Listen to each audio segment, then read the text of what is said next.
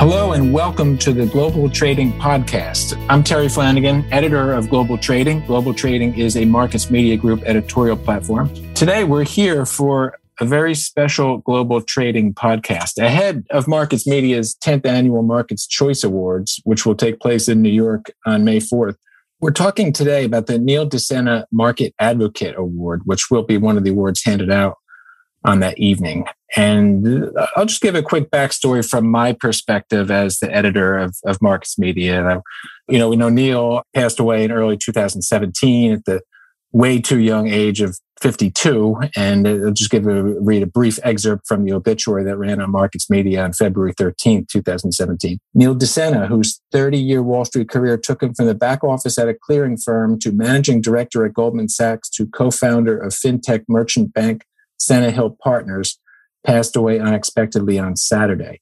Justin Brownhill, his co-founder at Senna Hill, called Neil an out-of-the-box thinker, leader, and human being. He recognized that although his career was always about building technology, that people made all the difference. He was a mentor, he was a boss, he was a great visionary, said Rishi Nangalia, who worked for DeSena at Goldman and has headed Ready, now a unit of Thomson Reuters, since 2012. He built Ready and built Goldman's electronic trading franchise. His career in the electronification of Wall Street ran parallel. So that was kind of the top of that article. And you know, we at Markets Media had the idea to create an award to recognize Neil. I didn't know him well personally, but you know, I met him a few times and spoke to him about some articles that we did. But he just, you know, I know that he was just a really overall good guy who had a really oversized positive influence on the business and on people. So we at Markets Media thought about a bunch of different, number of different names for the award and landed on something, I think, fairly short and simple and to the point. We called it the Neil DeSena Market Advocate Award. And this goes to the market professional who best embodies Neil's exceptional drive, generosity, and spirit. So really just someone who has had a positive influence on markets and on the people who make up markets. So with all that, let me introduce bring in our two guests. We're really pleased to have both of you. Carolyn Cushman DeSena, who is the widow of Neil DeSena and chief of staff at VPO, founder and CEO at We Forum Group, advisor at Marlin Spike Capital and Epic Financial Strategies, among other roles, I'm sure. And we have the previously quoted Rishi Nangalia, who is now founding partner at Operating Partners Collective, LLC, or OPCO. So Carolyn and Rishi, thank you very much for joining us. Really, really glad to have you here. Thank you for having us. So yeah, certainly we could talk about this all day, I think, but briefly, what did Neil mean to you and what are some of your fondest memories of him? Well, I'm going to go ahead and start. You know, I had the greatest honor of being Neil's wife. I also had the honor of having worked for Neil for many years beforehand. And the one thing that I would say about my husband is that he's an extraordinary human being. He had the kind of magic that when he would walk into a room, he would just light it up with anything that he would say to the people that he met. He was so full of advice. He was so thoughtful and so caring. He was always, as you said in your article, an out-of-box thinker. He was a visionary. I mean, you know, he started at a very young age working on Wall Street and worked his way and just had this incredible vision and creativity, and he was so innovative. And I'm pretty sure that my husband was one of the very few Wall Street people that started talking about blockchain before people even wanted to start having meetings and conversations about blockchain. Mm-hmm. So in thinking about how extraordinary he was, not only as that visionary, but when he was leading his groups and his people, I mean, I think at one time he had led probably over 500 people. I don't think that there is one person that ever worked for him, ever felt like it wasn't with him together in the trenches. It was such a deep camaraderie that he would build amongst his team that they would almost do anything for him.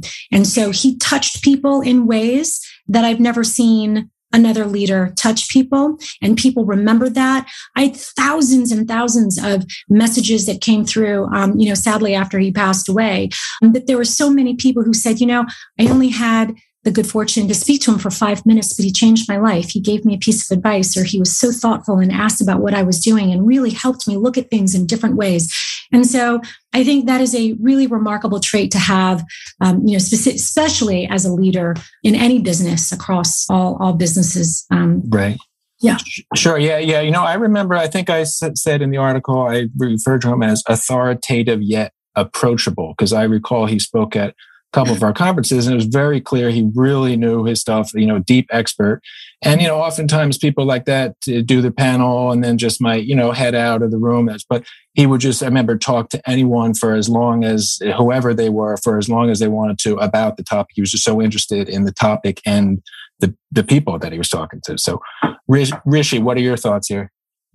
Yeah, so I was, a beneficiary of a lot of things that Carolyn and you mentioned. Having started working for Neil in early 2000, 2001, he touched me in many ways. Some ways I cannot share it with the public, but he was definitely, one of my fondest friend, mentor, manager, an icon to so many people. And, Carolyn, like many others, joke how I've modeled my life and my career after his. And you can use the cliche that, imitation is the best form of flattery, but that's true. I have, I took over, I worked for him, learned from him, and then I took over Reddy and electronic trading at GS when Neil retired, and then spun Reddy out, something he created. And similar to Neil, after he left Goldman and started the FinTech Merchant Bank, I now have started something not too dissimilar to that either. So clearly, Neil means a whole lot to me.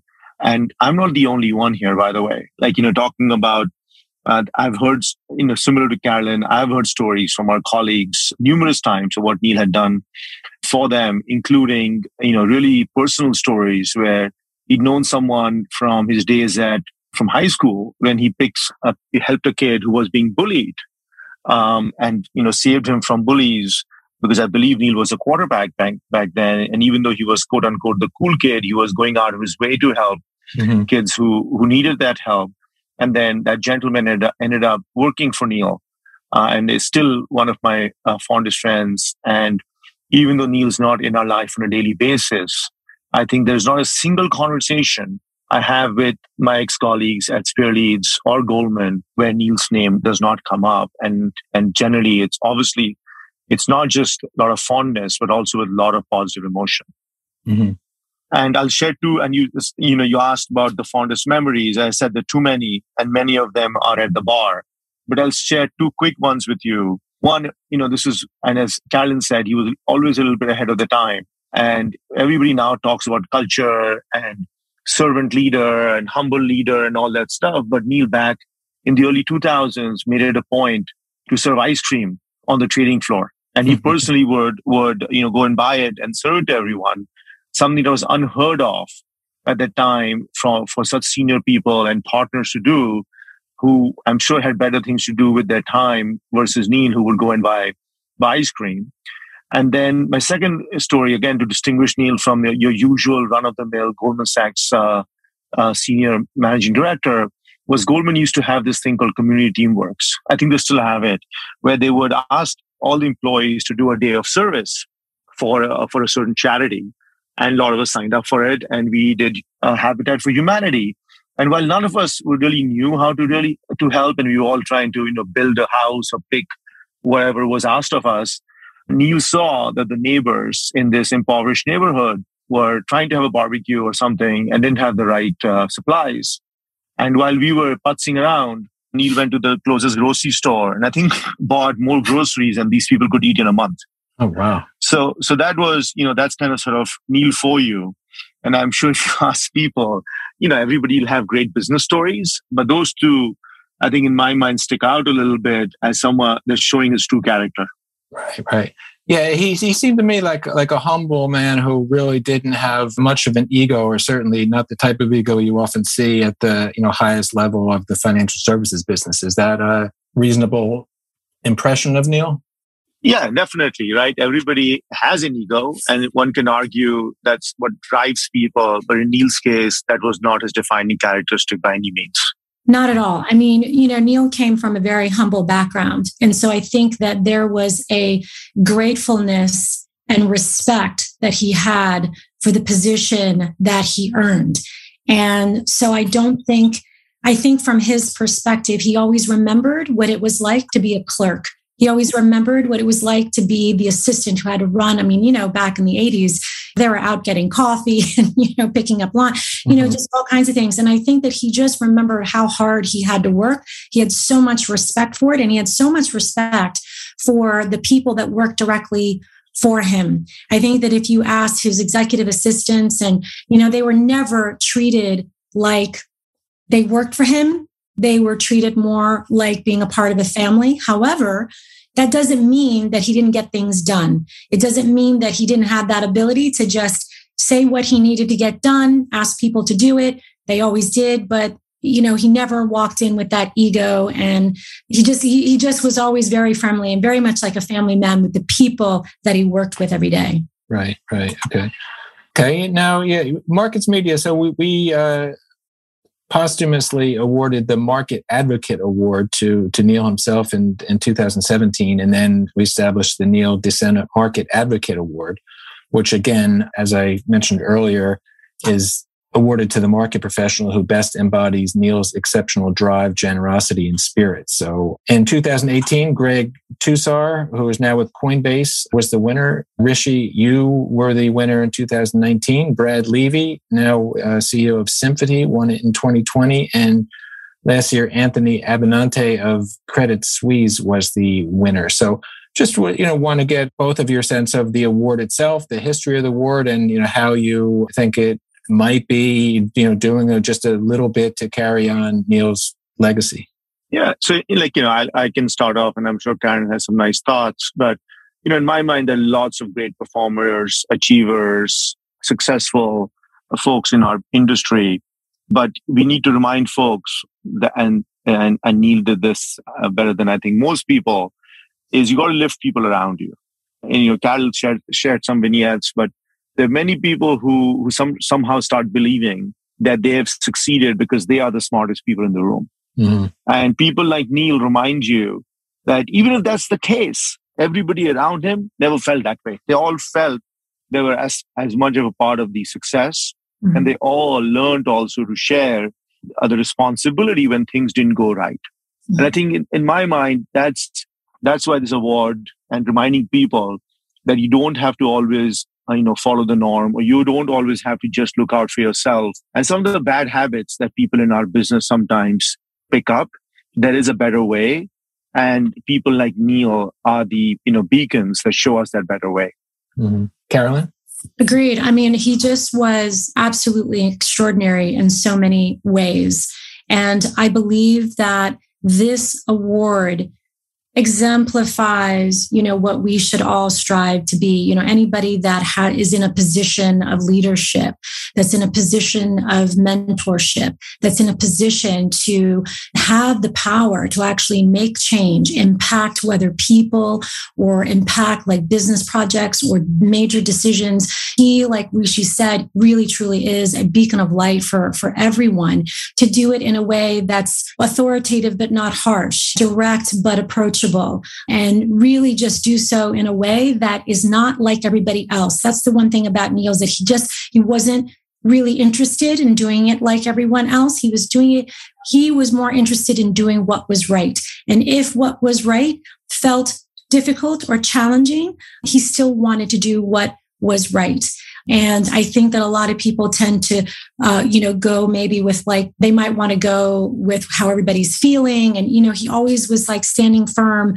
You know, he stuck to his guns and always said, no, I feel it. This is how I think it should be. And that really lends itself to the out of the box, you know, thinker and visionary that he was. And so, you know, I think this award really exemplifies, you know, all of those things and more.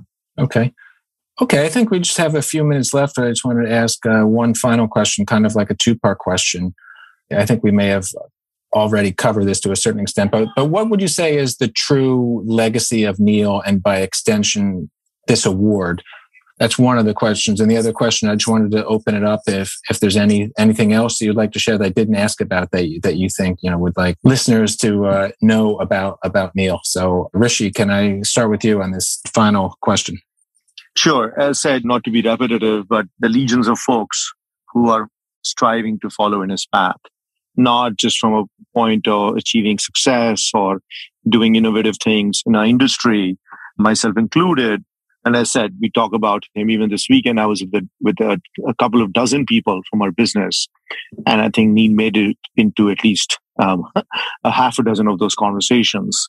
But I think his true legacy, honestly, at the end of the day, are what Carolyn's doing and how she's carrying that mission forward. And then the three incredible children, Maddie, Neil, and Jack, sure, who will definitely do more than I think Neil ever hoped for, or what you wish his children would do. So that's truly what I'm hoping to see as these kids grow up.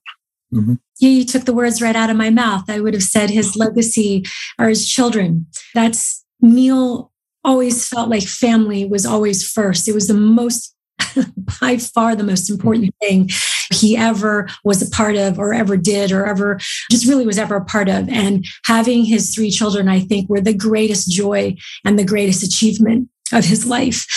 Yeah. So I think that is his legacy. I think that he will always forever be known for really being the father of electronic trading. I mean, he really just started pioneering through the electronic trading, will always be known for that. And I think after that, the visionary part of his work was always about, being ahead of his time.